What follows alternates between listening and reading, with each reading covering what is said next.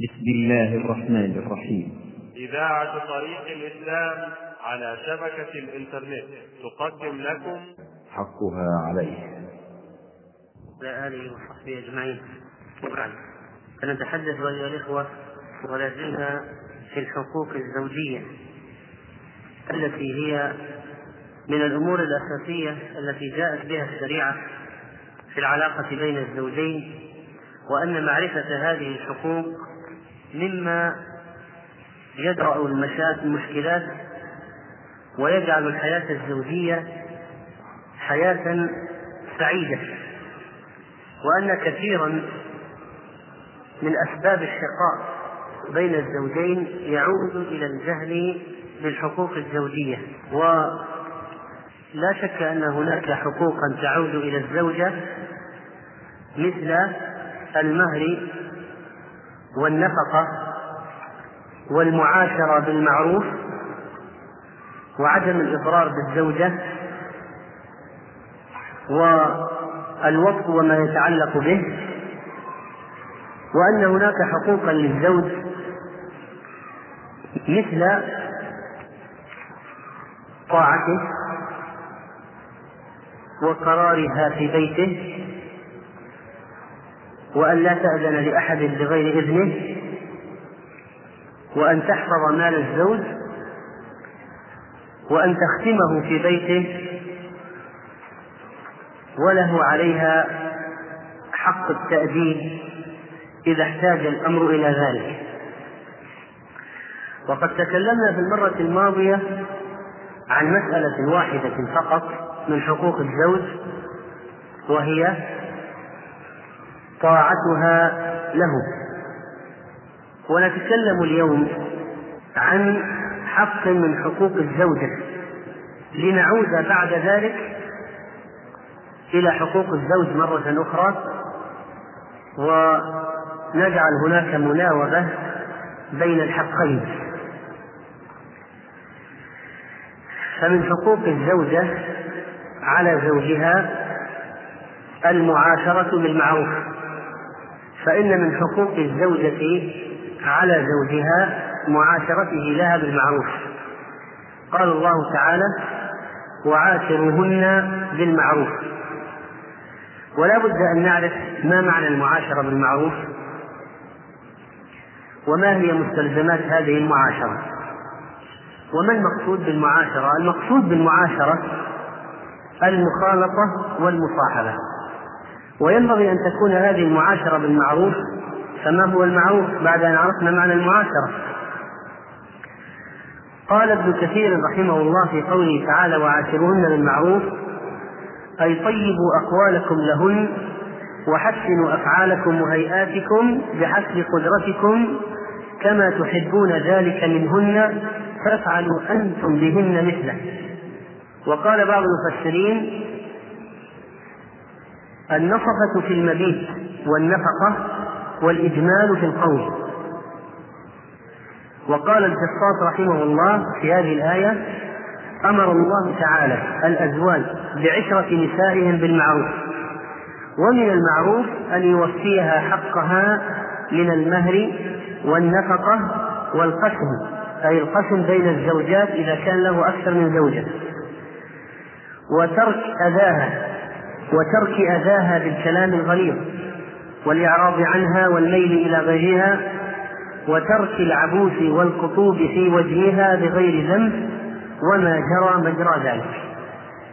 إذن فسر قوله تعالى: وعاشروهن بالمعروف، أن يوفي أحقها من المعروف والنفقة، زوجات إذا كان له أكثر من زوجة، وأن يترك أذاها بالكلام الغليظ والإعراض والميل إلى غيرها، وأن يترك العبوس والتقصير في وجهها بغير ذنب منها. وقال القرطبي رحمه الله في قوله: وعاشروهن بالمعروف، أي عاشروهن على ما أمر الله به من حسن المعاشرة، وذلك بتوفية حقها من المهر والنفقة، وأن لا يعبث في وجهها بغير ذنب، وأن يكون منطلقا في القول لا فظا ولا غليظا، ولا مظهرا ميلا إلى غيرها، لا يظهر الميل إلى غيرها. فأمر الله تعالى بحسن صحبة النساء إذا عقدوا عليهن لتكون أدمة ما بينهم، أي خلطة ما بينهم وصحبتهم على الكمال، فإنه أهدأ للنفس وأهنأ للعيش. وقال الشيخ محمد رشيد رضا رحمه الله في تفسير المنار في قوله وعاشرهن بالمعروف: أي يجب عليكم أيها المؤمنون أن تحسنوا عشرة نسائكم بأن تكون مصاحبتكم ومخالطتكم لهن بالمعروف الذي تعرفه وتألفه طباعهن، ولا يستنكر شرعا ولا عرفا ولا مروءة، لا يستنكر شرعا ولا عرفا ولا مروءة. فالتضييق في النفقة والإيذاء بالقول أو الفعل وكثرة عبوس الوجه وتقطيب عند اللقاء، كل ذلك ينافي العشرة بالمعروف. والغرض أن يكون كل منهما مدعاة سرور الآخر وسبب هنائه في معيشته. وبالجملة فإن قوله تعالى وعاشرهن في المعروف أن يجري مع زوجته بما جرى من عرف الناس مما يعتبرونه من حسن المعاشرة وتألف طباع النساء، وما يليق بكل زوجة بحسب حالها، بشرط أن لا يستنكر ذلك شرعا. فإذا مراعاة العرف أيضا من الأشياء المهمة ما لم يخالف الشرع، ومعاشرة الأزواج للزوجات بالمعروف واجب، ليس مستحبا فقط، وإنما هو واجب، لأن الله أمر به فقال وعاشرهن بالمعروف، وهذا أمر، والأصل في الأمر الوجوب، إلا إذا قام الدليل على صرف إلى الاستحباب ولا صارف، لا يوجد صارف في أمر والأمر يقتضي الوجوب ولا يوجد صارف. إذا ما حكم المعاشرة بالمعروف؟ واجب، إذا أخل بها الزوج يأثم. بل إن الأدلة متضافرة على وجوب المعاشرة بالمعروف وتأكيد هذا الوجوب، فمن ذلك قوله صلى الله عليه وسلم: استوصوا بالنساء خيرا، رواه الإمام مسلم. وهذه الوصية من النبي عليه الصلاة والسلام أن نستوصي بالنساء خيرا، لأنهن عوان عندنا وأسيرات، فلا بد من إحسان العشرة معهن. والمخالف لذلك كثير، ولذلك إذا طغى الزوج أو بغى أو كان فظا أو بليغا أو سيء المعاملة أو نادي الألفاظ أو مقصر في النفقة أو مقصر في وجه زوجته أو لا يكلمها ولا يعطيها اهتماما ولا عطفا ولا حنانا، فإنه بالتالي يكون مخالفا لهذه الآية، والمخالفة خطيرة، ولذلك ينبغي الرجوع إلى الكتاب والسنة. وقد حث الإسلام على الالتزام بهذا الأمر، وجعل أخير الرجال خيرهم لنسائهم، فقد قال عليه الصلاة والسلام: أكمل المؤمنين إيمانا أي أحسنهم خلقا، وخياركم خياركم لنسائهم. وجاء في حديث ابن عباس رضي الله عنه عن النبي صلى الله عليه وسلم قال: خيركم خيركم لأهله وأنا خيركم لأهلي. فإذا جعل الخيرية في طبقات الرجال من كان خيرا لأهله، لأنه إذا كان معاشرا بالمعروف لأقرب الناس إليه ومن كان دائما الخلطة معها وهي زوجته، يوجد معها بشر وحسن خلق وحسن معاشرة، فمن باب أولى أن تكون علاقته مع الناس البعيدين حسنة، ومع الناس الذين يجدهم بين الفين والفين حسنة. ولذلك تجد القاعدة فعلا مضطردة، إذا كان الرجل معاشرته مع زوجته حسنة في الغالب تجد أن معاشرته مع جميع الناس حسنة. ومما يؤكد وجوب المعاشرة بالمعروف للزوجة التأسي بالنبي عليه الصلاة والسلام، لأن الله تعالى قال: لقد كان لكم في رسول الله أسوة حسنة. وماذا كان يفعل صلى الله عليه وسلم مع نسائه؟ كان جميل العشرة، دائم البشر، يداعب أهله ويتلطف معهم ويوسعهم نفقة ويضحك نساءه، حتى أنه كان إذا صلى العشاء يدخل منزله يثمر مع أهله قليلا قبل أن ينام، يؤانسهم بذلك صلى الله عليه وسلم. ولذلك كره السمر بعد العشاء إلا مع الأهل أو الضيف وما شابه ذلك من الحاجة. ولذلك فإن مسامرة الرجل لأهله من السنة، وسمره مع زوجته من السنة. ولعلنا نفرد فصلا خاصا لمعاشرة النبي عليه الصلاة والسلام، لهديه عليه الصلاة والسلام في معاشرة زوجاته. ومع أن الإسلام أمر الزوج بمعاشرة زوجته بالمعروف وجعل ذلك واجبا عليه، فإن هناك أمورا تعينه على قيام الزوج بالواجب، ومنها أولا معرفته لطبيعة المرأة. ولذلك إذا عرف طبيعة المرأة سهل عليه أن يعاشرها بحسب ما يحتاج الأمر. فمثلا بين النبي صلى الله عليه وسلم أن المرأة خلقت من ضلع أعوج، كما جاء في صحيح مسلم عن أبي هريرة رضي الله عنه قال: قال رسول الله صلى الله عليه وسلم: إن المرأة خلقت من ضلع لن تستقيم لك على طريقه، فإن استمتعت بها استمتعت بها وبها عوج، وإن ذهبت تقيمها كسرتها وكسرها طلاقها فإذا عرف الرجل أن المرأة خلقت من ضلع أعوج، آدم لما خلقه الله أخذ ضلعا من أضلاع صدره، والضلع معروف، ضلع الصدر لابد أن يكون معوجا محميا من جهة رأسه. ولذلك النبي عليه الصلاة والسلام قال في الحديث الصحيح: فاستوصوا بالنساء خيرا، فإن المرأة خلقت من ضلع، وإن أعوج شيء في الضلع أعلاه. إن أعوج شيء في الضلع أعلاه، معنى ذلك أن العوج موجود هنا أيضا، إن أعوج ما في الضلع أعلاه، ما دام نحن هنا أعوج شيء في الضلع أعلاه. فمعرفة أن المرأة خلقت من ضلع أعوج يعني أن الإعوجاج موجود في طبيعته. ولذلك لا تستنكر إذا حصلت أشياء لا تستقيم عندك، لأنك تعرف طبيعة المرأة سلفا. صحيح أن هناك عاقلات من النساء أكثر من بعض الرجال لا شك، وكمل من النساء أعداد، كمل من النساء 4، وهناك غيرهن قريبات من الكمال، وبعض الرجال بعض النساء أعقل من بعض الرجال. لكن ما هو الغالب؟ أن كمال العقل عند الرجل أكثر، كمل من الرجال كثير.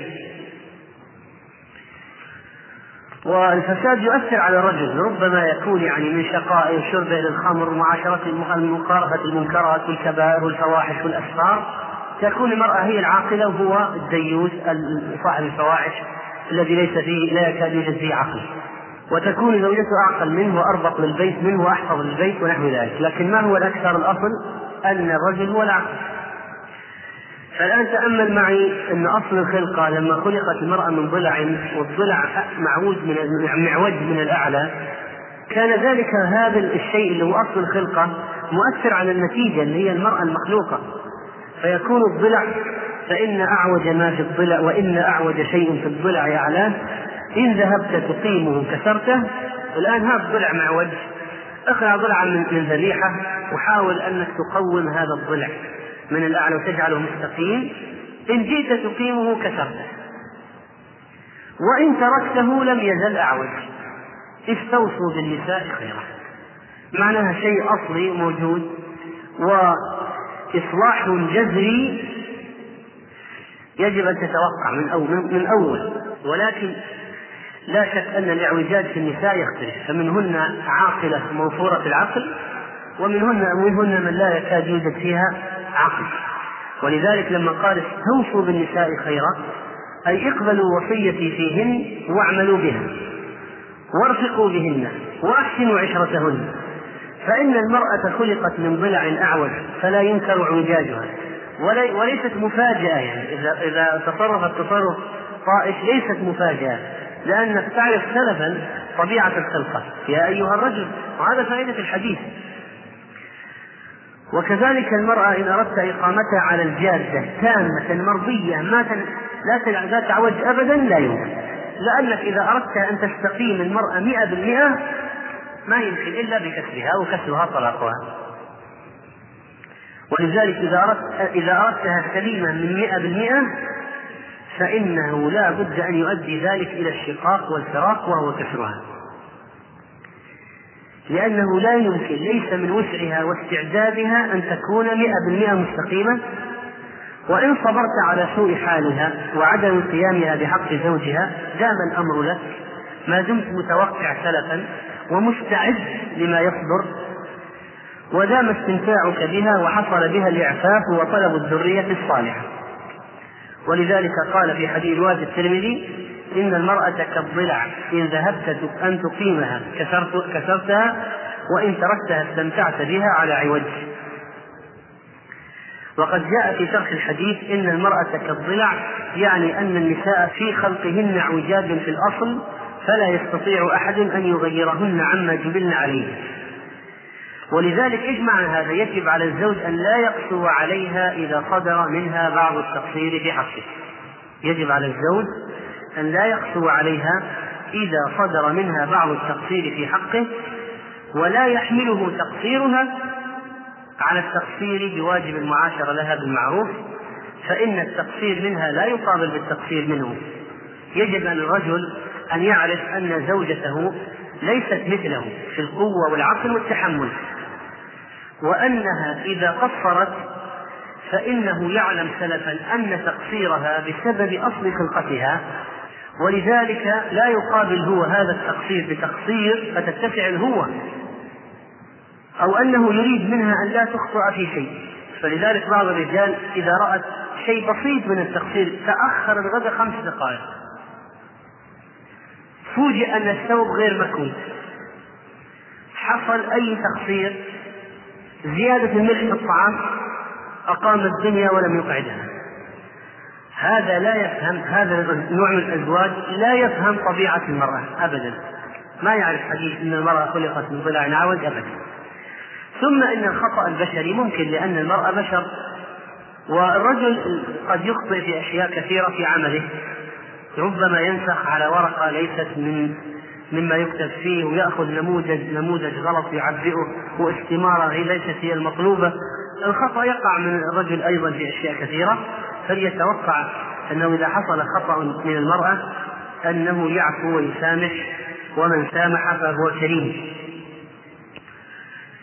وكذلك فإن عوجات المرأة على النحو الذي بينه الحديث لا يعني أن الزوج ما يقوم شيء في المرأة، هذه مسألة مهمة.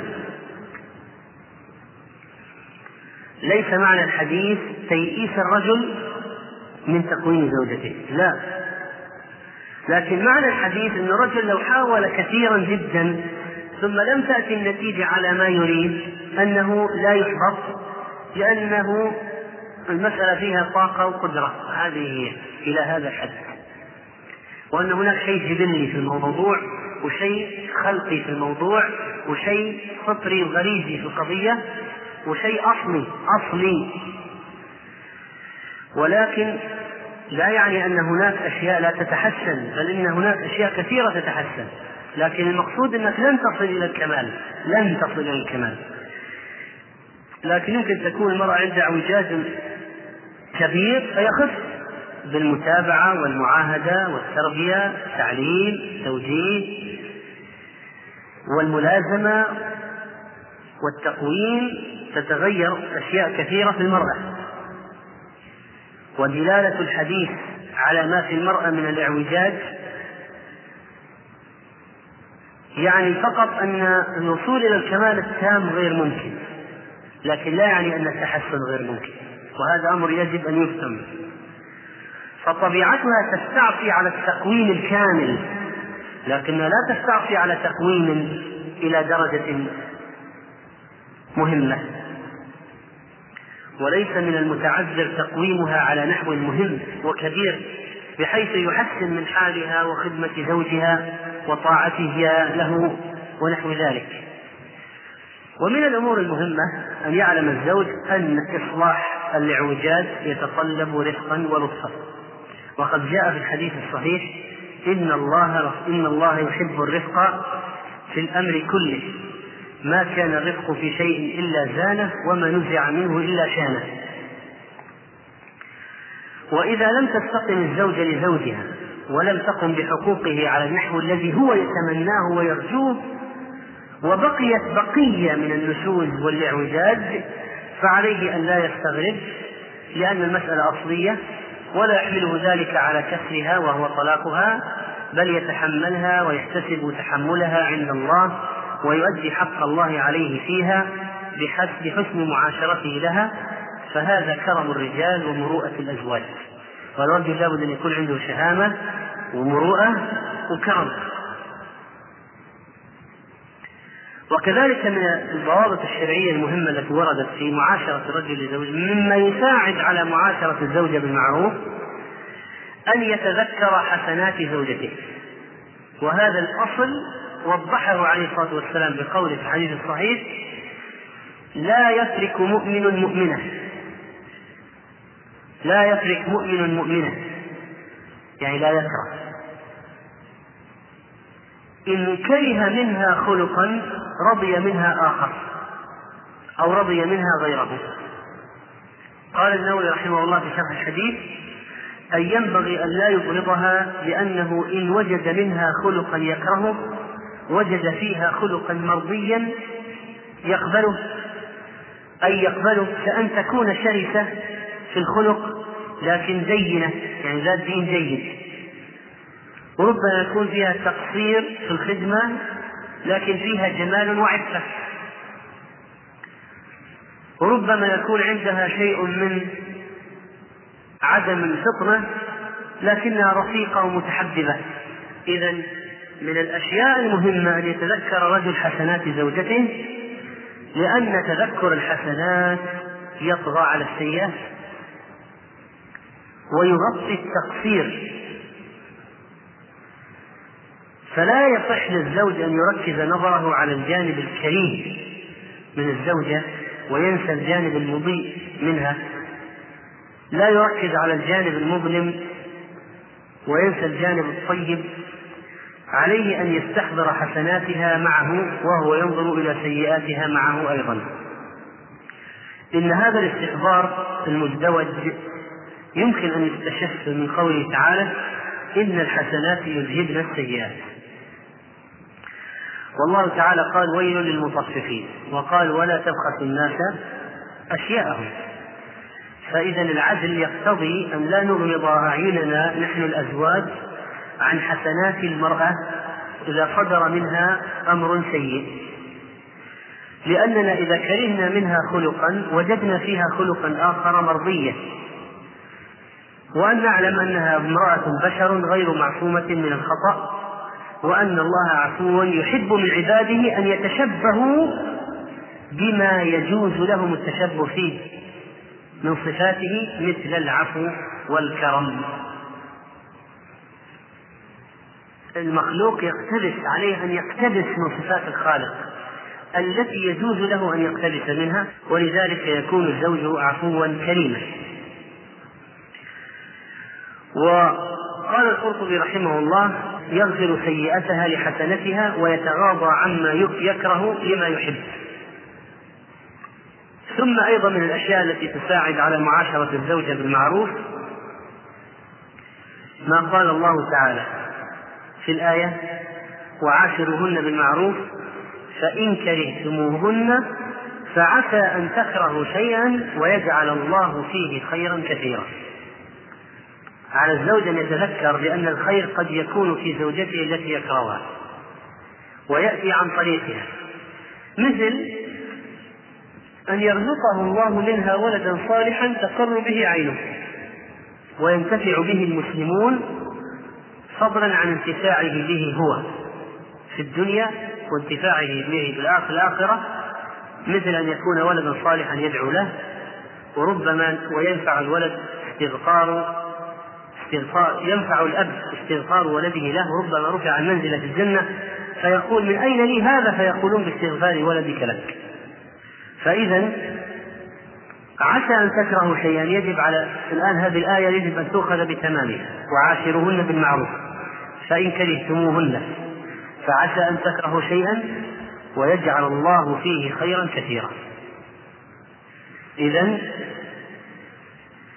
إذا كرهتم شيء يمكن أن يكون فيها خير من وجه آخر، ولذلك قال المفسرون فإن كرهتموهن، قال القرطبي أي دمامة، إن كرهتموهن لقبح في الشكل عدم وجود جمال، أي لدمامة أو سوء خلق من غير ارتكاب فاحشة أو نشوز.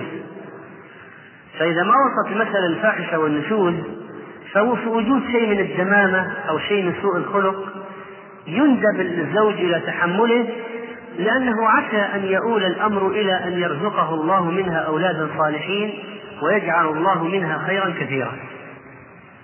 وقال ابن كثير رحمه الله في هذه الآية أي فعسى أن يكون خيركم في إمساكهن مع الكراهة فيه خير كثير لكم في الدنيا والآخرة، كما قال ابن عباس في هذه الآية هو أن يعطف عليها فيرزق منها ولدا أو يكون في ذلك الولد خير كثير.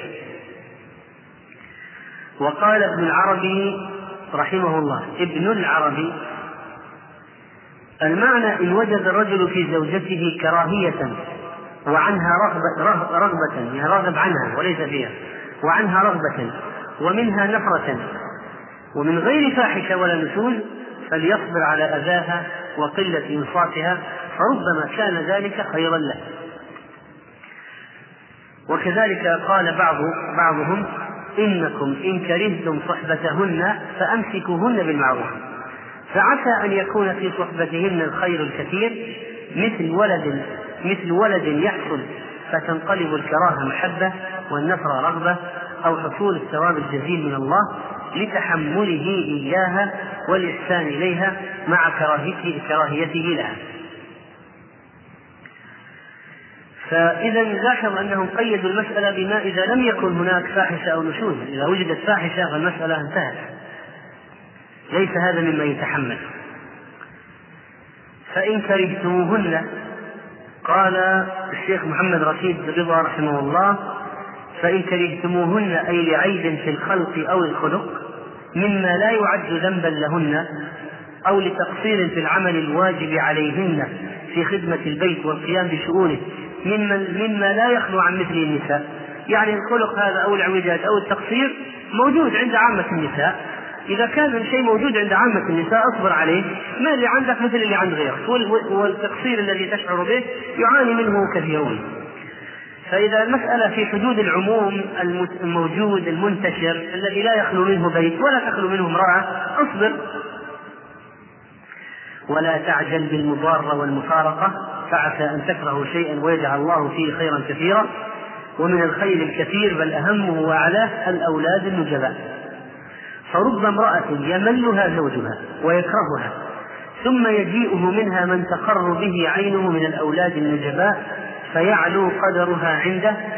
ومن الخير الكثير أن يصلح حالها بصبره وحسن معاشرته فتكون من أعظم أسباب هنائه.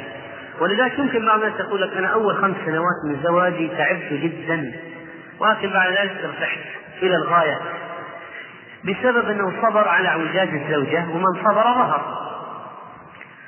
والحاصل أن الدين والإسلام يوصي المسلمين بحسن معاشرة النساء والصبر عليهن إذا كرههن الأزواج، رجاء أن يكون فيهن خير كثير.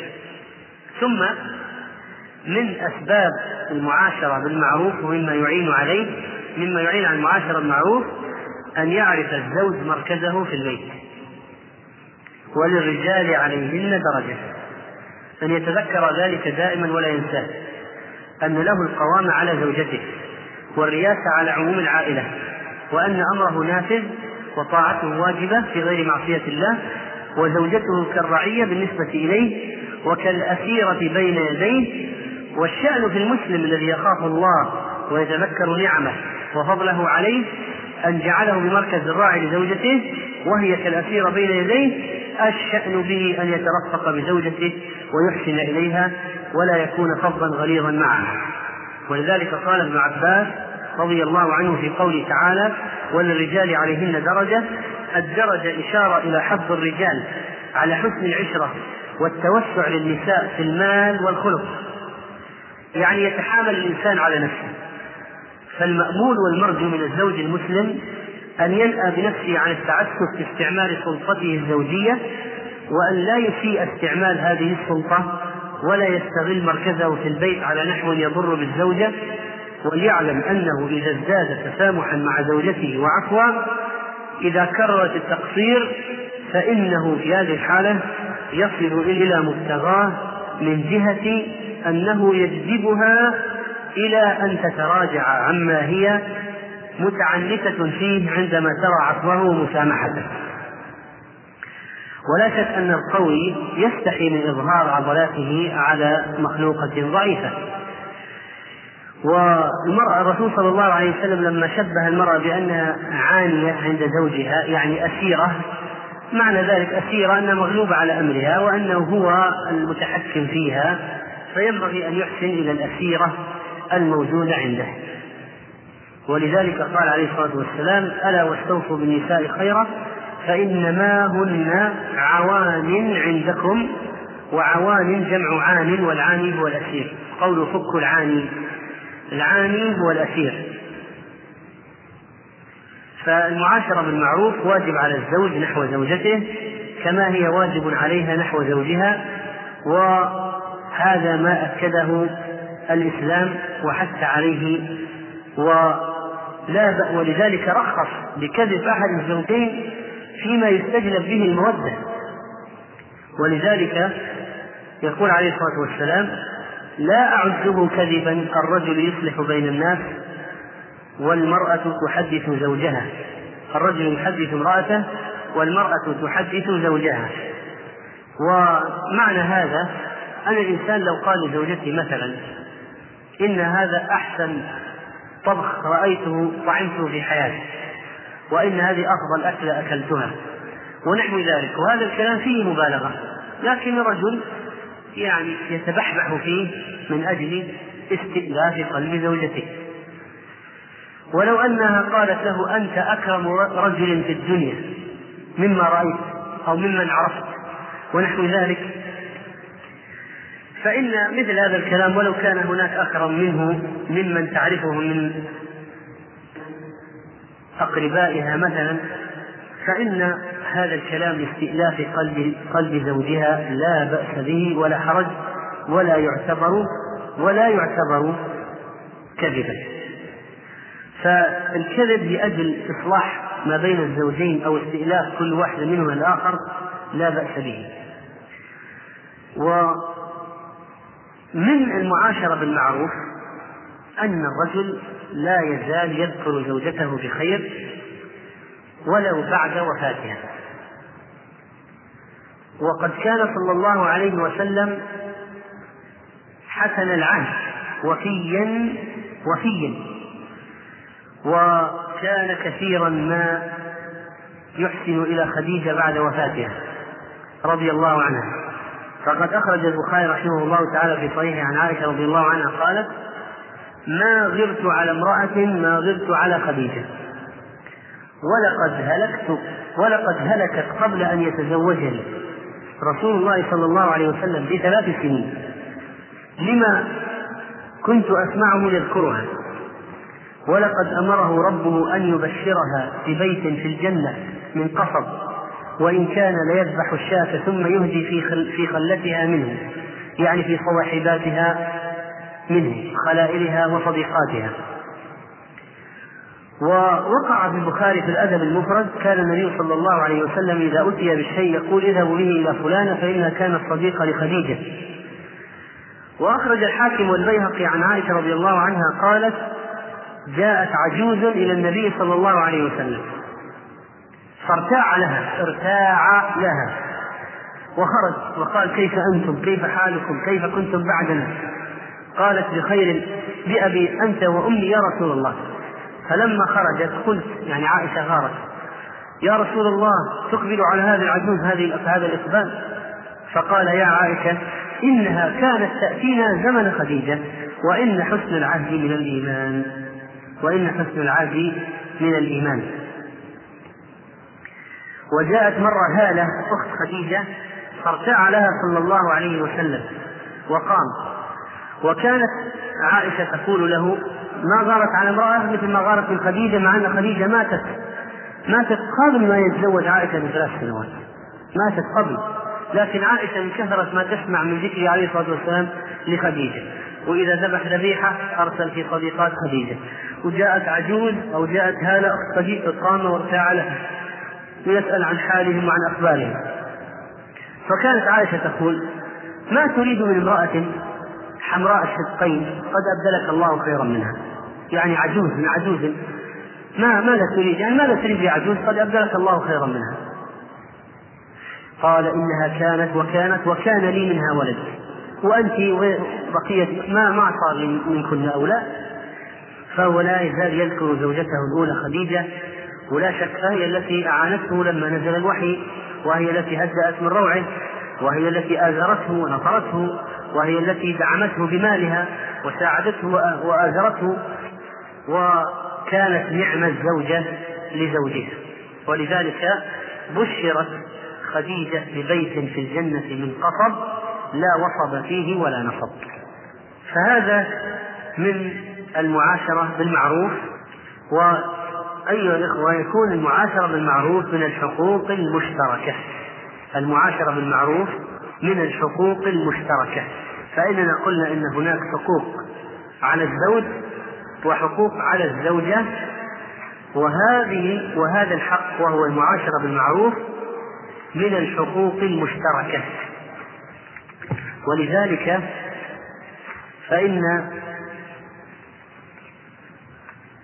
حسن المعاشرة مذكور بالآية في قوله تعالى ولهن مثل الذي عليهن بالمعروف.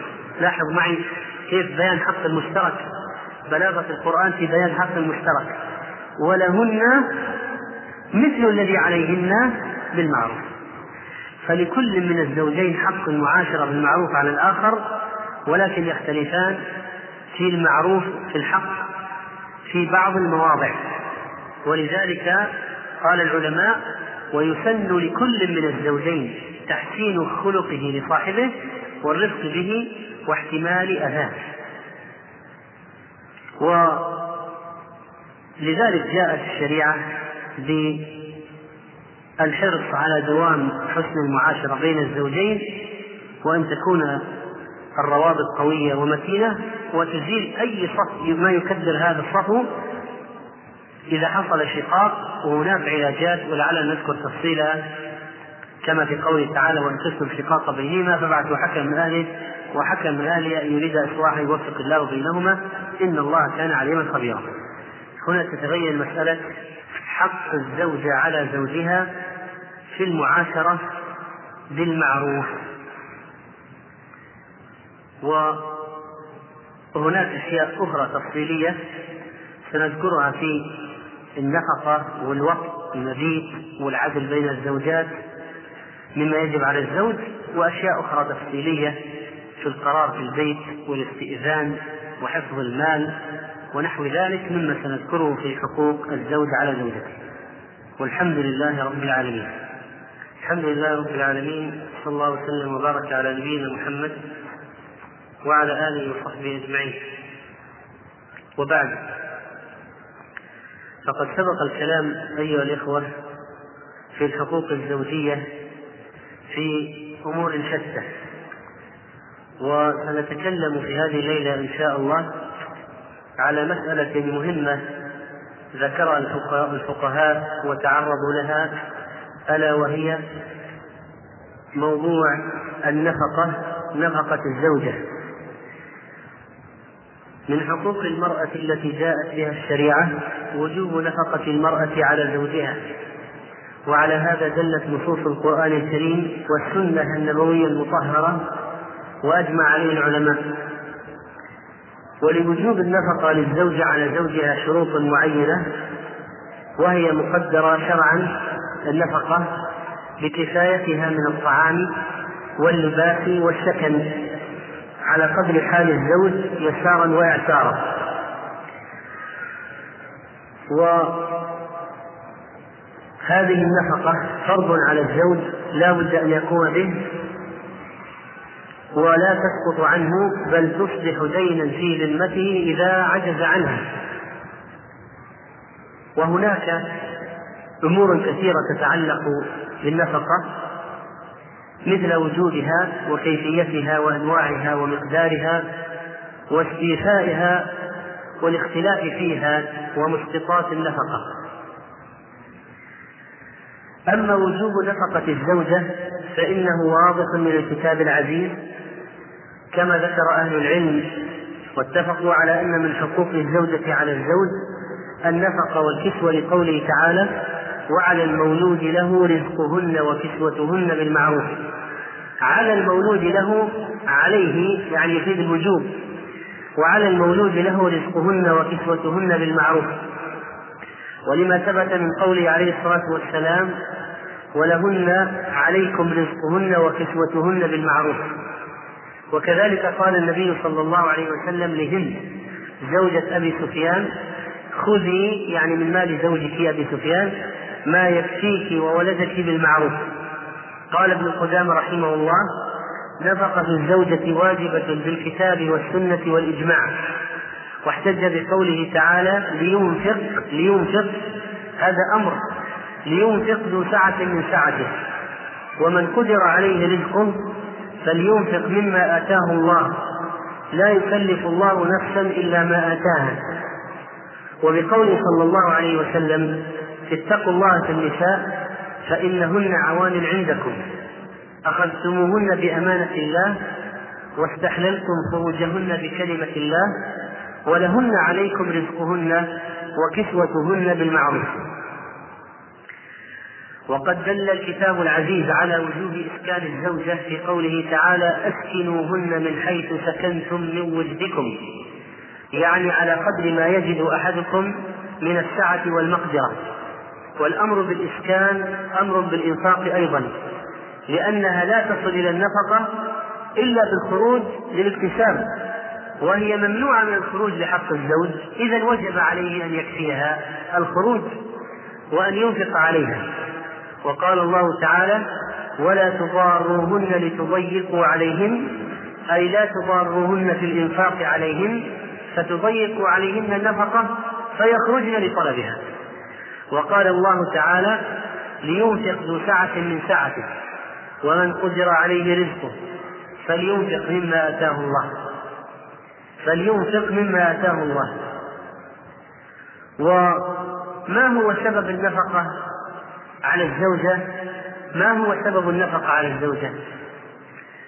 ذهب بعض أهل العلم إلى أن سبب وجوب النفقة للزوجة أنها محبوسة عند زوجها بحبس النكاح، ممنوعة من الخروج للاكتساب، فكان عليه أن يكفيها، لأنها إذا كانت محبوسة عنده كما قال صلى الله عليه وسلم: فإنهن عوان عندكم، ولا يجوز لها أن تخرج إلا بإذنه، فمعنى ذلك أنها لا تستطيع أن تخرج لتكتسب إلا بإذنه. إذا كانت الزوجة قد سلمت نفسها لزوجها وجب على زوجها أن ينفق عليه. وقال العلماء: إذا بذلت الزوجة تسليم نفسها البذل التام بأن لا تسلم في مكان دون آخر أو بلد دون آخر، بل بذلت نفسها لزوجها وخلت بينها وبينه بحيث يستمتع بها متى شاء، فإنه يجب عليه أن ينفق عليها. إذن إذا سلمت نفسها للزوج وجب الإنفاق. فلو قال قائل: أنا عقدت على امرأة وهي عند أبيها لم تسلم نفسها بعد، هل يجب عليه أي نفقة؟ الجواب: لا، لأن النفقة لا تجب إلا عند تسليم الزوجة لنفسها. فإذا سلمت نفسها فإنه يجب على الزوج أن ينفق عليها.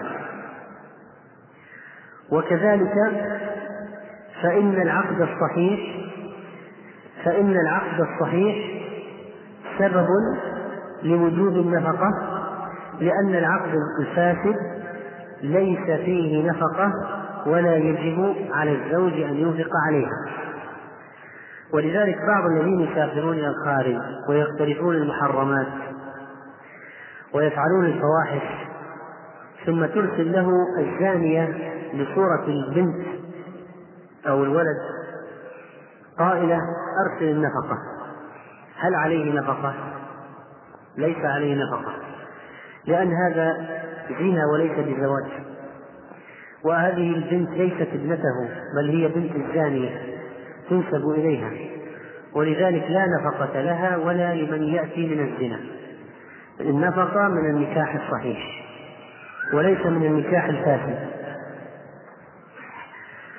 وكذلك فإن الزوجة إذا نشزت وامتنعت عن تسليم نفسها لا نفقة لها، فتسليم الزوجة نفسها للزوج في نكاح صحيح وحبسها لنفسها في بيته هو سبب النفقة. فإذا لا يجوز للزوجة أن تمتنع عن تسليم نفسها لزوجها بدون سبب شرعي، وعليها أن تخلي بين نفسها وبين زوجها، وفي هذه الحالة تستحق النفقة. وإذا امتنعت عن الذهاب معه إلى بيته فليس لها نفقة، وينبغي أن يكون تسليمها لنفسها حقيقيا بأن تأتي إلى بيته، إذا زفت إليه مثلا تم التسليم، كما يعتبر التسليم حاصلا حكما إذا كانت مستعدة للانتقال إلى بيته في أي وقت شاء، لكنه هو الذي أخر هذا الانتقال، فهي إذا جاهزة من أجله، فهنا يجب عليه النفقة. ولذلك فإن للزوجة أن تمتنع عن تسليم نفسها بسبب شرعي، مثل من أمثلة ذلك أن لا يعطيها مهرها وحقها، فإذا امتنع عن إعطائها المهر جاز لها أن تمتنع عن الحضور إلى بيته.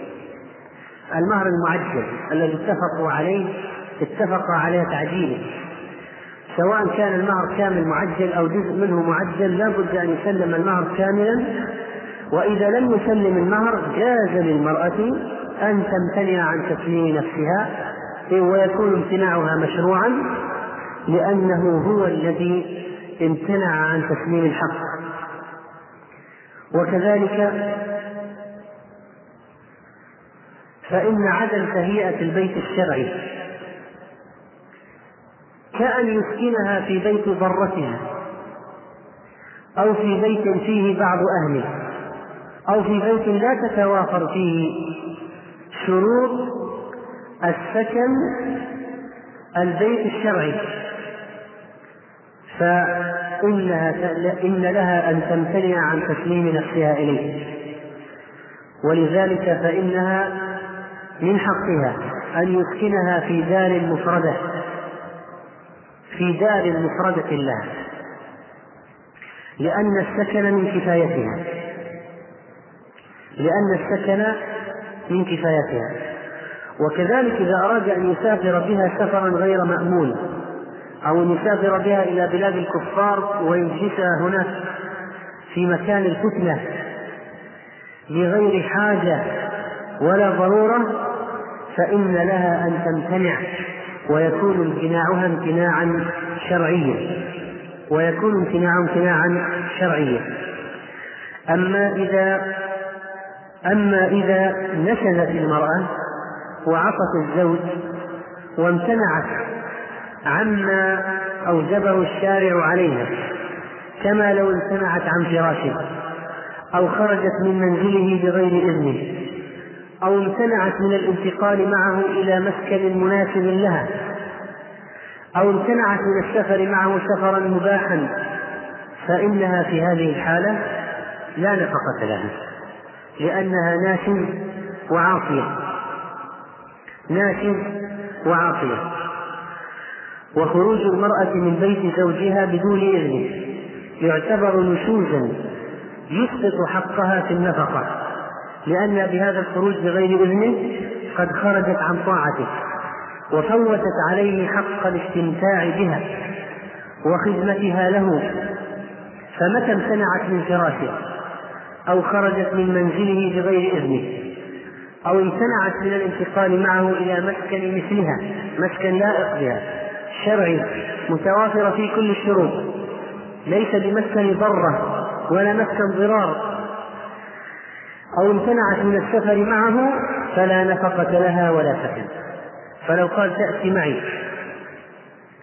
قال تأتي معي إلى هذا البيت أو إلى هذا البلد الذي صار فيه رزقي وعملي، فامتنعت بدون سبب شرعي ولا شرطت شيئا في العقد، فإنها ناشد وعاصية ولا نفقة لها. ولو قالت له أرسلني، يجوز له أن يمتنع عن الإرسال لأنها عاصية وناشدة. أما إذا شرطت في العقد أن لا تسافر من بلد أهلها مثلا ووافق الزوج، فإن شرطها ملزم للزوج وملزم للإنفاق عليها ولو غادر هو البلد. نقول أيضا إن امتناع المرأة ونشوز المرأة يعتبر مسقطا للنفقة.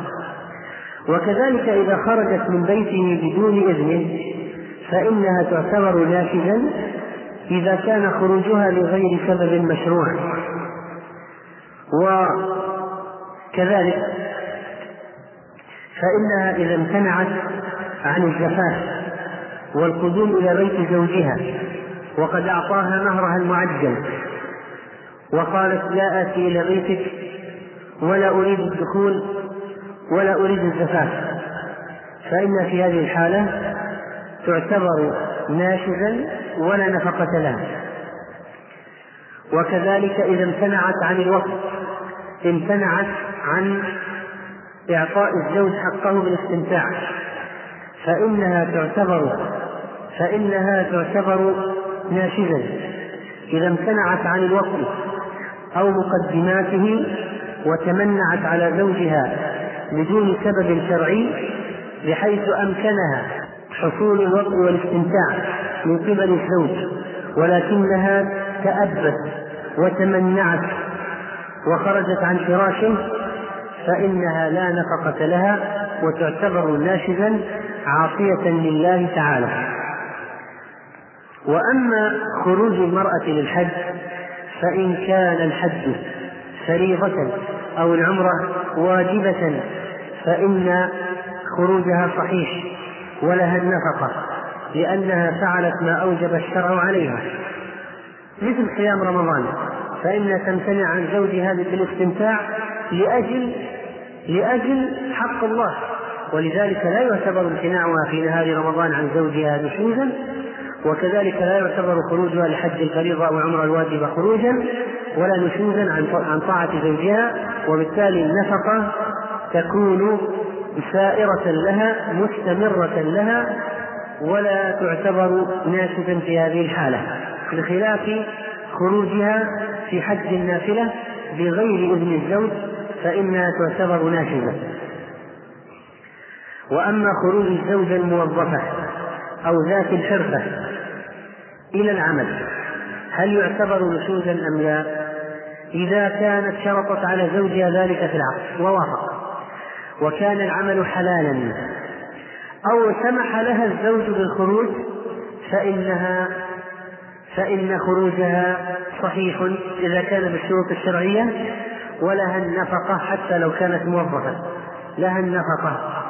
أما إذا لم يسمح لها الزوج للخروج وأمرها بالقرار في البيت فخرجت بدون إذنه إلى وظيفتها مثلا، فإن خروجها يعتبر نشوزا ولم تحترس في بيت زوجها ولم تجلس فيه وفوتت عليه ما مقاصده وما يريد منها من القرار في البيت، ولذلك فإن الاستمتاع يكون بها ناقصا إذا كانت في النهار تعمل وتكدح فتكون في الليل عنده متعبة، فإذا إذا لم يحصل منها اشتراك ولم يسمح لها الزوج فإن خروجها للوظيفة يشوز، يسقط النفقة وعليها أن تتوب إلى الله وترجع عن هذا النشوز، لأنها تكون عاصية لله تعالى. فإذا تابت إلى الله وأطاعت برجوعها إلى بيته عادت النفقة لها لعودها إلى الطاعة. وكذلك فإن المرأة إذا كانت ذات زوج معسر فما هو حقها في النفقة إذا كان زوجها معسرا فإن حقها في النفقة ثابت ويكون دينا على زوجها يجب عليه الوفاء به إلا إذا سامحت، ولا شك أن أمور الزواج مبنية على التسامح والمحبة، ولكن الحقوق لا بد من ذكرها حتى يعرف الحد. وأما بالنسبة لقضية التسامح فإن لا بد أن تكون هي الطاغية والحاصلة، ولا يكون شأن الزوجين التحاكم للقاضي في كل صغيرة وكبيرة، ولكن إذا علم كل واحد منهم ما أوجبه الله عليه فإنه يسارع إلى بذله. وكذلك ينفع هذا العلم عند حصول الخلاف يعرف كل من الزوجين ماذا يجب عليه. ثم إن بعض الانتهاكات الحقوق الشرعية هي من مسببات الخلاف في الغالب، فتقصير الزوج في النفقة مسببات الخلاف، خروج الزوج للعمل مسببات الخلاف. انظر مسببات الخلافات الزوجية تجد أن أكثرها يعود إلى مخالفة هذه الحقوق التي تذكر. والزوجة إذا غاب زوجها عنها فإن عليه أن ينفق عليها أثناء غيابه وأن يرسل لها بالنفقة في غيبته، لأنها كلمت نفسها لكن هو الذي سافر، وبالتالي فإن زوجة الغائب نفقتها على زوجها إذا كانت قد سلمت نفسها إليه ولكنه هو الذي سافر عنها. والنفقة تصير دينا في ذمة الزوج إذا امتنع عن أدائها، وإذا كان معسرا فإنها تبقى دينا عليه، وقد قال الله تعالى: وعلى المولود له رزقهن وكسوتهن بالمعروف، وكلمة على تفيد الإيجاب، فأخبر سبحانه عن وجوب النفقة والكسوة، وأطلق ذلك عن الزمان مطلقا عن الزمان، يعني أنه دائما عليه لينفق ذو سعة من سعته. فإذا وجبت فإنها لا تسقط، لأن مثل الحقوق فإنها ما دامت عنده مسلمة النفس يستمتع بها فالنفقة عليه. وكذلك فإن النفقة على الزوجة أنواع. الله تعالى يقول: وعلى المولود له رزقهن وكسوتهن بالمعروف، أسكنوهن من حيث سكنتم من وجدكم. هذه المطلقة الرجعية لها النفقة والسكن، فمن باب أولى الزوجة التي ليست بمطلقة. وقد قال حكيم بن معاوية القشيري: يا رسول الله، ما حق زوجة أحدنا عليه؟ قال: أن تطعمها إذا طعمت، وتكسوها إذا اكتسيت، ولا تقبح الوجه، ولا تهجر إلا في البيت. وكذلك قال النبي عليه الصلاة والسلام في حجة الوداع: ألا واستوصوا بالنساء خيرا فإنما هن عوان عندكم، ألا وحقهن عليكم أن تحسنوا لهن في كسوتهن وطعامهن. فدلت الآيات والأحاديث على أن الزوج ملزم بالنفقة على زوجته في هذه الأنواع الثلاثة. ما هي الأنواع الثلاثة؟ ماذا يجب على الزوج أن ينفق على زوجته؟ ثلاثة أشياء. أولا ما هو؟ أولا السكن، ثانيا الطعام، وثالثا الكسوة. ثلاثة أشياء واجبة على الزوج يلزمه كل ما تحتاج إليه المرأة من مأكول ومشروب وملبوس ومسكن، وتوابع هذه الأشياء كما قلنا مثل الخادم إذا كانت من أهل بيت أو من أهل بلد هذا عرفهم لا يمكن أن تعيش بدلا منه، وهذه قضية تختلف باختلاف الأحوال. وكذلك تكلم الفقهاء رحمهم الله تعالى في مسألة أدوات الزينة والتنظيف والطيب والأدوية وأجرة الطبيب. بالنسبة لهذه الأشياء فإنه إذا لم يكن عليه واجبا فإنه لا بد أن يكون من مكارم الأخلاق وحسن العشرة أن يداويها إذا احتاجت، وأن ينفق عليها بأجرة الطبيب، لأن علاجها من مصلحته هو، ومرضها يفوت عليه الاستمتاع وإنجاب الولد ونحو ذلك. وكثيرا ما تكون المرأة ليست بذات مال وإنما معتمدة بعد الله على زوجها اعتمادا كليا، فمن المعاشرة بالمعروف وهي شريكة العمر أن ينفق عليها فيما تحتاجه من الأشياء الأخرى مثل الأدوية ونفقة الطبيب وأدوات الزينة والطيب ونحو ذلك. ولو أن جمهور الفقهاء قد قالوا بأنه لا يجب على الزوج الزينة وأدواتها، ولكنه إذا طلب التزين لازمه أن يأتي بأدوات الزينة. قال الفقهاء: وعلى الزوج لزوجته مؤونة نظافتها من دهن وسدر مثل الصابون الآن والشامبو وغيره، وثمن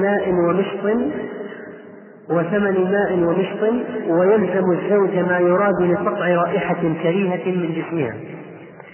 أما الحناء والخضاب ونحو ذلك من الأصباغ مثل ما يحمر به وجه أو يسود به شعر فلا يلزم الزوج بذلك، لأن ذلك من الزينة، فلا يجب عليه كما لا يجب عليه شراء الحلي.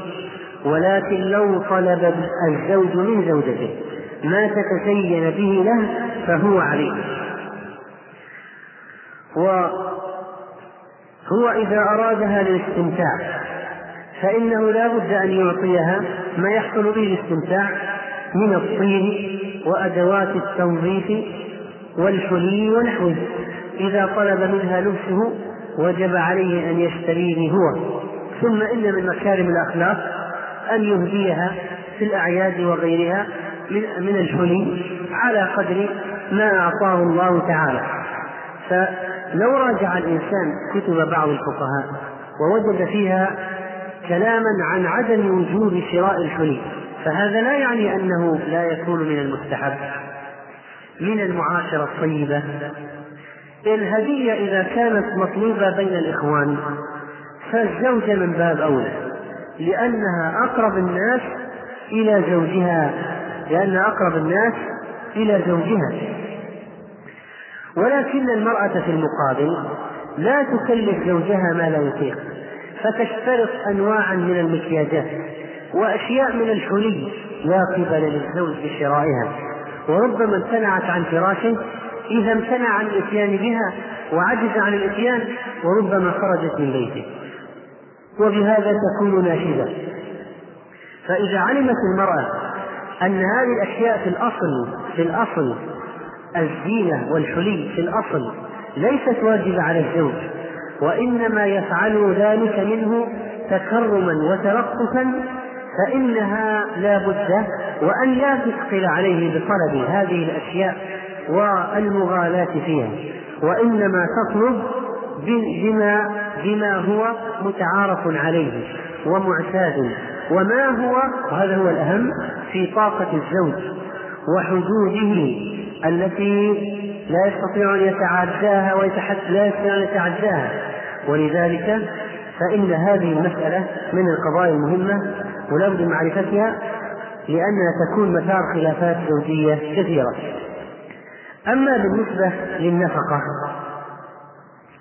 فإن النفقة تختلف، نفقة الطعام تختلف باختلاف قوت البلد، وما كان غالبا على قوت البلد يجب على الزوج أن يأتي هذه فيما يسد كفايتها، وهذا الواجب ينبغي أن يكون معلوما خصوصا عند حدوث الخلاف أو الشقاق فيما يجب عليه في قضية النفقة. ونحن في الأحوال العادية ربما لا نسأل عن ذلك ولا نحتاج إلى أن نعرف أن على الزوج الموسر مدان من الطعام كل يوم لزوجته، لا داعي لهذا، فهو يشتري الطعام ويأتي به للعائلة كلها وهي تطبخ له ولها وللأولاد. ولكن إذا علمنا أن هناك بعض الأزواج بخلاء للغاية حتى الطعام لا يأتون به إلى البيت، وربما تجلس المرأة خبز من عندها في البيت ولا ترى اللحم، وربما من بخله يقول لها اذهبي واستعيني من الجيران، خذي من الجيران، خذي من هؤلاء خبزا ومن هؤلاء لحما ومن هؤلاء خضار ومن هؤلاء فاكهة.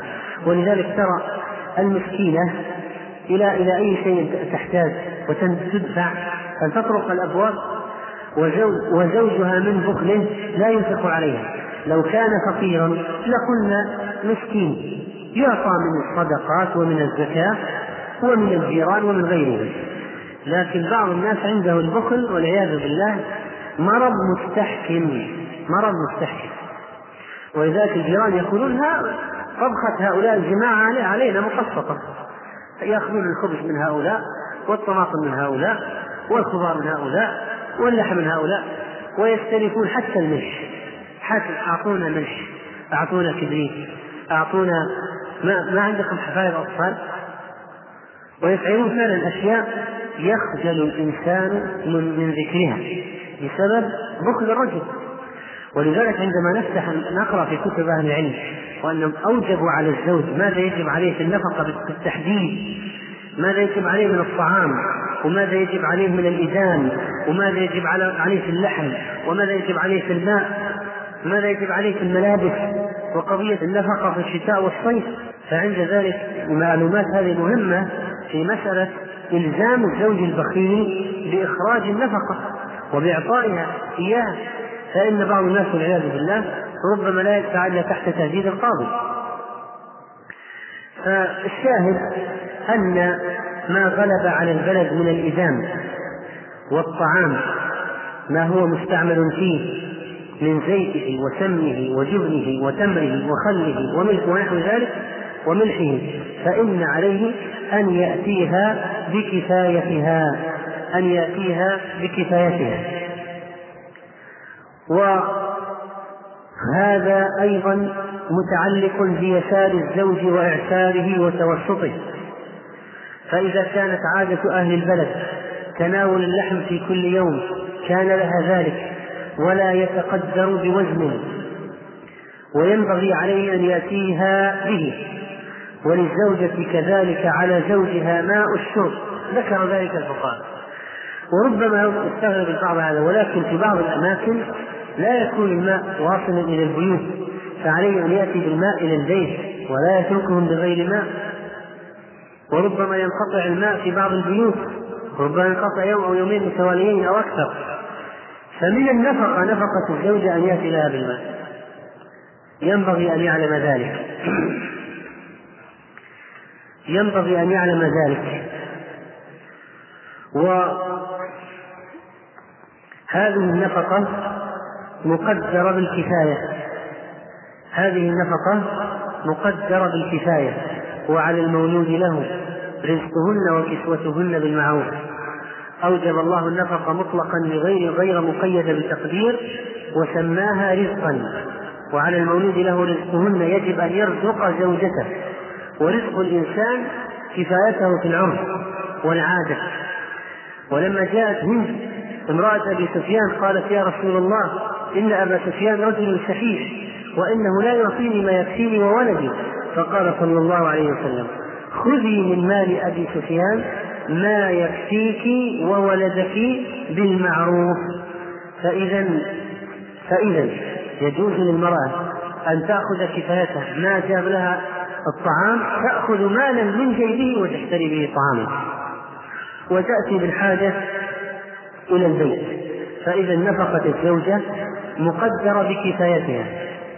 وبعض العلماء قالوا يقدر بمدين من طعام في اليوم، ويقدر بكذا للحم، ويقدر بكذا، ولكن الراجحة أنه بحسب الحاجة. خذي من دليل الحديث: خذي من مال أبي سفيان وهو زوجها ما يكفيك ويكفي ولدك بالمعروف. فإذا هذا هو الصواب في المسألة. ويترتب على كون نفقة الطعام للزوجة مقدرة بكفايتها أنه يجب على الزوج لزوجته من نفقة الإطعام قدر ما يكفيها من الطعام، كالخبز والإدان والدهن ونحو ذلك مما يؤكل مأدوما. والله تعالى إذا قال في كفارة إطعام المسكين: من أوسط ما تطعمون أهليكم، يعطي المسكين في كفارة اليمين من أوسط ما تطعمون أهليكم. فما هو أوسط ما تطعمون أهليكم؟ إذا ماذا تطعمون أهليكم؟ من أوسط ما تطعمون أهليكم. إذا ينبغي أن يكون هذا هو ما يعطى للزوجة، ما يكفيها ويسد حاجتها. ولا يقول: كل خبزا طيلة الشهر أو طيلة السنة، ما هل إلا خبز، يكفيك الخبز ولن تموت من الجوع. نقول: لكنه ليس بالمعروف. أين المعروف؟ فينبغي أن يكون طعاما بالمعروف. أما بالنسبة للكسوة فإن بعض العلماء قال الكسوة مقدرة بنفسها، وقال الآخرون هي مقدرة بكفاية الزوجة مثل ما قالوا في الطعام. والذين قالوا إنها تعطى ما يكفيها أو تعطى بالكسوة، قالوا إنها تعطى كفايتها بطولها وقصرها وسمنها ونحسها، وباختلاف البلاد في الحر والبرد، فماذا تحتاج؟ لو كان البلد برد إذا تحتاج إلى كسوة من نوع خاص، إذا كان البلد حار تحتاج إلى كسوة تناسب الحرارة، لو كانت المرأة طويلة ثمينة هزيلة قصيرة، كل امرأة تحتاج إلى كسوة في حسبها. ولذلك قال بعض أهل العلم: يجب للزوجة على زوجها كسوة في كل سنة مرتين، كسوة صيفية في الصيف وكسوة شتوية في الشتاء، لأنها كما تحتاج إلى الطعام والشراب تحتاج أيضا إلى اللباس لستر العورة ولدفع الحر والبرد. وكذلك يجب لها عليه ما يستر عورتها من الخمار إذا أرادت الخروج والغطاء ونحو ذلك. وعلى الزوج أن يتجمل مع زوجته وأن يعاشرها بالمعروف في مسألة اللباس، ويعطيها من أنواع الثياب التي تحتاج إليها داخلية وخارجية، وداخل البيت وخارج البيت، بالمعروف بما يكفيها، وأن لا يضيق عليها، حتى ربما صارت رفة الثياب مخرقة الأكفية وهو لا يعطيها حقها. فإذا الإنفاق عليها في اللباس بحسب حاجتها. وفي المقابل المرأة لا تغالي وتطلب الغالي، ولا تقول: اشتري من المحل الفلاني بشيء ربما يكون نصف راتب للزوج أو ربعه، فإنه لا يطيقه. ففيه هو في المقابل يكسوها بما يكفيها للباس الداخلي والخارجي، وما تظهر به خارج الزوج من الخمار والدرع والغطاء والجوارب والقفازات يسترها، وفي داخل البيت وعندما تكون في الحر أو البرد وبحسب طولها وقصرها وسمها ونحفها فإنها تراعى في كل هذا، وحرا وصيفا وبردا وشتاء، فإنها بالمقابل هي لا تغالي في طلب الكسوة، فتقول اشتري هذا واشتري هذا ولا يكفيني، وتريد أن تجدد في كل شهر لباسا، وفي كل حفلة فستانا، وفي كل عرس كذا وكذا. هذا مما لم يأتي في الشرع، ولذلك فإن تطلبات المرأة من هذا النوع يعتبر إرهاقا وظلما للزوج، ولا يجوز لها أن تكلفه ما لا يطيق. ثم هذه المغالاة وهذه الألبسة كثيرة جدا التي ربما لا تلبسها في السنة ولا مرة.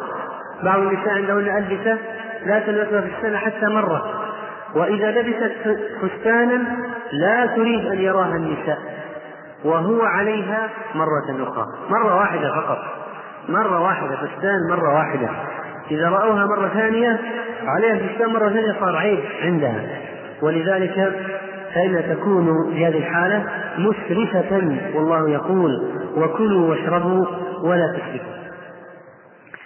وأما بالنسبة للسكن فإن العلماء قالوا ليس للرجل أن يجمع بين امرأتيه في مسكن واحد بغير رضاهما صغيرا كان أو كبيرا، لأن عليهما ضررا لما بينهما من الغيرة، واجتماعهما في بيت واحد يثير المخاصمة، وتسمع كل واحدة منهما حسه إذا أتى الأخرى أو ترى ذلك.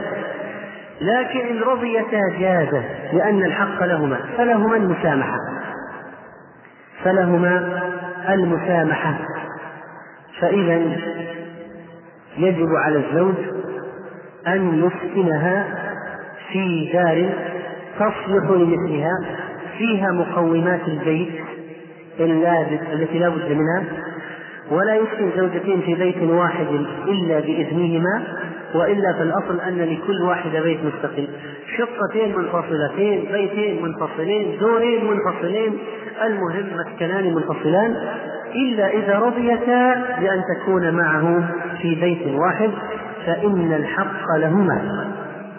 ومن كفاية المسكن أن يكون بين جيران صالحين لتأمن أذاهم، ولهذا فإن البيت إذا كان فيه جيران سوء لا تأمن المرأة نفسها على نفسها منهم، وربما تسوروا عليها سور البيت، وربما حاولوا إيذاءها أو النظر من خلال الشبابيك ونحو ذلك، فإن هذا الدار لا يصلح سكنا لها في هذه الحالة. وأما بالنسبة لأثاث المسكن فإن البيت لا بد أن يحتوي ما يتهيأ به حاجة المرأة من أثاث لنومها وجلوسها، وما تحتاج من أدوات الطبخ والطعام ونحو ذلك، لأن المرأة ليس عليها إلا تسليم نفسها في بيته، وعليه أن يهيئ لها جميع ما يكفيها بحسب حالها من أكل وشرب ولبس وفرش وأثاث وأدوات منزلية. ولذلك نص الفقهاء على أنه يهيئ لها آلة الطحن والخبز وأنية الشرب والطبخ وسائر أدوات البيت والأثاث كحصر وقنفسة التي يجلس عليها. طبعا هذا كان في السابق عندهم هذه الأشياء. وقال صاحب كشاف القناع رحمه الله: وللنوم فراش ولحاف ومخدة وملحفة لأنه معتاد، وللجلوس بساط منشوف. أن هذا هو المعتاد عندهم. والآن يوفر لها سريرا، يوفر لها ما تجلس عليه في البيت، يوفر لها ما تطبخ به من قدور وشكاكين وملاعق وما تحتاجه. الآن صارت الثلاجة من الأساسيات، ولم تكن عند العلماء من قبل، لكن الآن صارت من الأساسيات مثلا، فلا بد أن يوفر لها هذا. فإذا كان من المعروف أن يشتري لها غسالة اشترى، ولا يقول اغسلي على يديك وافعلي على يديك، ما دام هذا صار عرف البلد مما يؤتى به الزوجة، لا شيء فيه مغالاة، ولا هو خارج عن العادة، ولا هو خارج عن الحد، مثل الغسالة ومثل الثلاجة، هذه أشياء لا بد منها، هذه من توابع السكن. كذلك مثلا البيت اليوم في مثل هذا البلد لا يمكن أن يعيش فيه يعاشر الصيف من غير تكييف، من غير شيء يلطف الحرارة، لأن هذه الجدران الإسمنتية والمسلح بالحديد من الداخل لا يمكن يغلب الحرارة ولا يمكن أن يطيق الإنسان العيش فيه. ولذلك بيت بلا تكييف الآن معقول لا يعتبر مسكنا يسد الحاجة.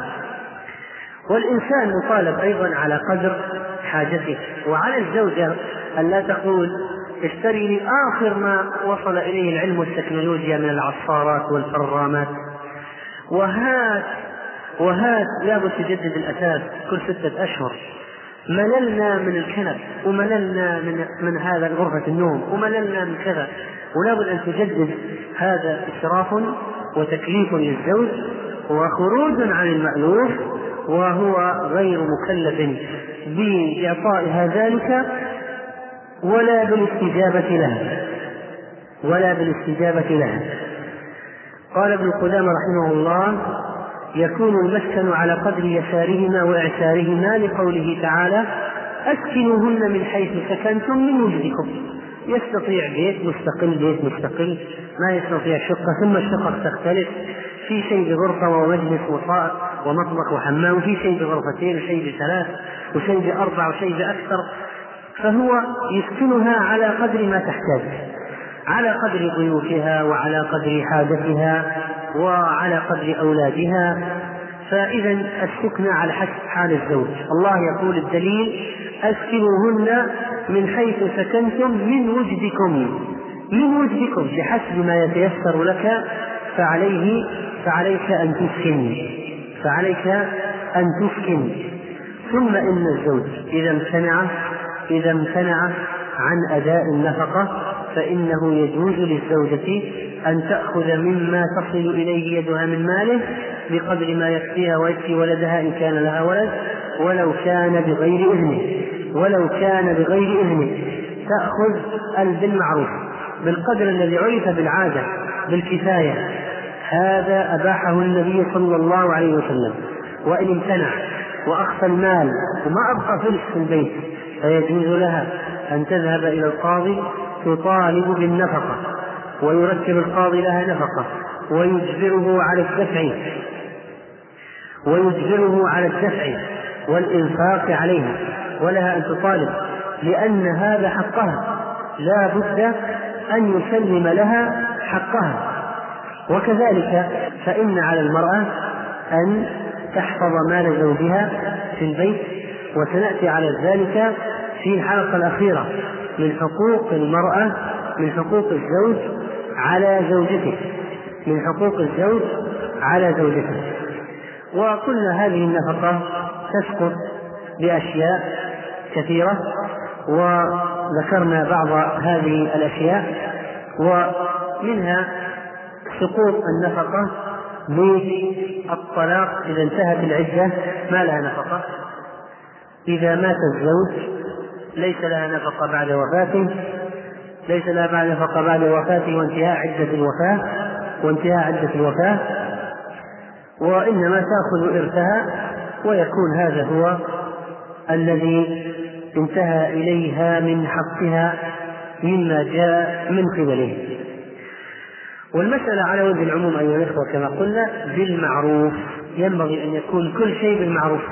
والزوج لا يحتاج أن يقول أمشي على ما ذكر الفقهاء من الواجب وما لي إلا الواجب. نقول لا، إذا أعطاك الله ويسر عليك وسع عليها، وأنت مأجور في كل ما تنفقه عليها، وكل ما توسع به على أهلك، وخصوصا في الأعياد لما هو في معنى العيد من التوسعة على الأولاد والأهل والزوجة، توسع عليهم بالهدايا، بالطعام، بالكسوة، بالذهب والحلي، يوسع عليها. ولذلك ذكر شيخ الإسلام رحمه الله أن من جعل يوما معينا يوما يوسع فيه على أهله يعود ويتكرر، يوسع فيه ويعطيه النفقات وأشياء، فإنه في معنى العيد، ويكون هذا التعيين محرما. من نشوف الآن هذا بعض الاحتفالات التي يسمونها الآن بالجرجعان، والتي سنأتي عليها في في هذه الأيام ترى بعض الآباء يشترون الأولاد هدايا وتوسيعات حبوب وأشياء ويفرحونهم بهذا اليوم المعين ال15 من رمضان أو ال14 أو قبله أو كذا، ويجعل احتفال ويجعل فرحة للأولاد يوم معين يكون فرحة ويشترى فيه أشياء وأكسية معينة للزرجعان وحلويات معينة وقصرات معينة لأجله. فهذا صدرت اللجنة الفتوى من اللجنة الدائمة للإفتاء برئاسة سماحة الشيخ عبد العزيز بن عبد الله الباز لتحريم الاحتفال بهذا وقطع الطريق على من يريد إضافة أعياد أخرى حتى على مستوى الأطفال، حتى على مستوى الأطفال. بل إن فرحة الأطفال بالجرجعان هذا أشد من فرحتهم بعيد الفطر والأضحى، وثم أنه طبعا صار وسيلة للرقص وعرض المحرمات ومشاركة البنات الكبيرات، وصار مؤخرا يا جماعة احتفالات الفنادق، حفلة جرجعان في الفندق الفلاني ونساء بنات كبيرات. فانظروا ما يأتي الشر، ما يجر إليه الشر، يجر بعضه بعضا، وتنمو هذه الأشياء تكثر وتأسس عيد عند الناس، وهكذا تكون البدع وتستسري وتستفحل، نسأل الله السلامة والعافية.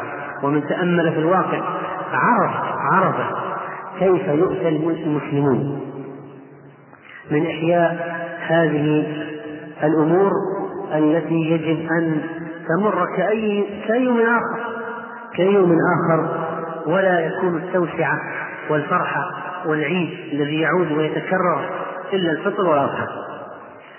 لماذا وجبت يقول هذا نهاية الكلام عن موضوع نفقة الزوجة. نسأل الله سبحانه وتعالى أن يجعلنا من الكرماء الأوفياء القائمين بحقوق الزوجات والأولاد، والله تعالى أعلم، وصلى الله على نبينا محمد.